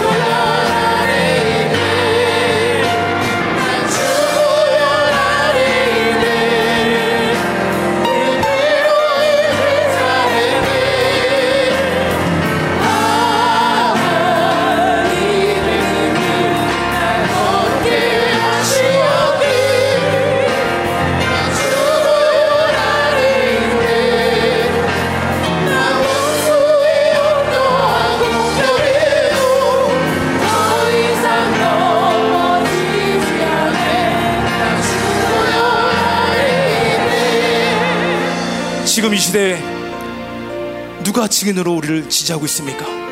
예수의 보혈이 우리를 지지하고 있습니다. 우리 안에 말씀이 우리를 증거하고 있어요. 성령님이 우리를 지지하고 계십니다. 여러분에게 운행하고 계세요, 지금. 오늘 이 시간 그 일을 확증하십시오. 사랑하는 자들아, 원수에게 속지 마라. 창조주의 의를 받은 자들아, 그의 의를 확증해라. 하나님, 보혈의 피가 우리를 증인하고 있습니다. 말씀이 우리를 증오하고 있습니다. 성령님이 하십니다.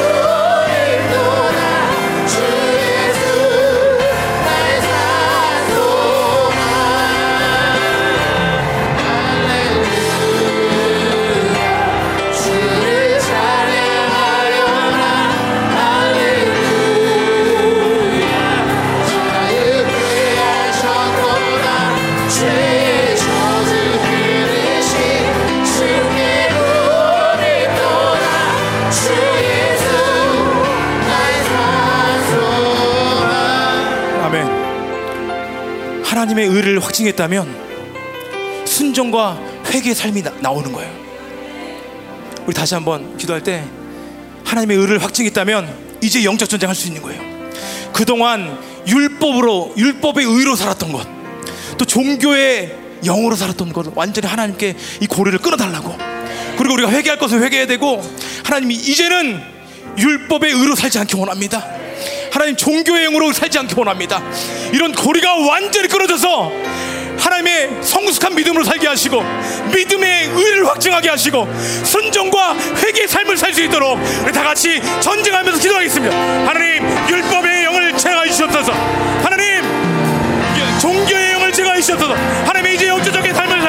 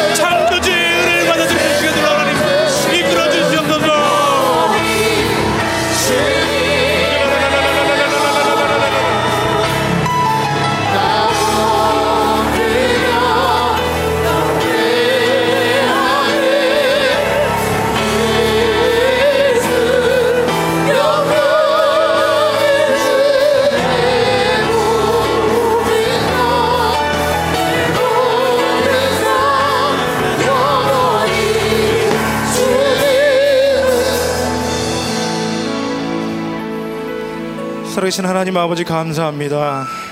하나님 우리 영혼을 소생시키시고 날마다 의의 길로 인도하시니 감사를 드립니다. 비록 내가 죄를 짓더라도 하나님께서 나의 의를 취소하지 않으심을 믿습니다. 하나님 당신 외에 내가 살 길은 없음을 고백합니다. 하나님 내 행위에 의의 만족함을 살려는 원수의 역사를 멸하여 주시옵소서. 날마다 의의 감격과 기쁨으로 살게 하옵소서. 절대로 행위의 의가 움직이지 않게 하시고 의를 통해서 행함에 대한 권세와 능력과 영광이 날마다 들어올 수 있는 귀한 시, 시간들로 하나님 이끌어 주시옵소서.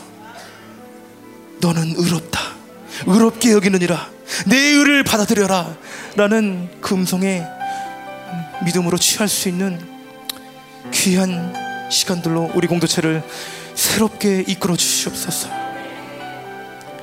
예물을 위해서 기도합니다. 하나님 빈손으로 나오지 않고 예물을 드린 귀한 손길 가운데 하나님 흔들어 넘치게 하시고 이, 이 예물이 하나님의 나라를 온전히 세우는데 쓰게 하시며 또 더 하나님의 풍성함을 누리고 살 수 있는 우리 공동체 모두가 될 수 있도록 하나님 역사하여 주시옵소서.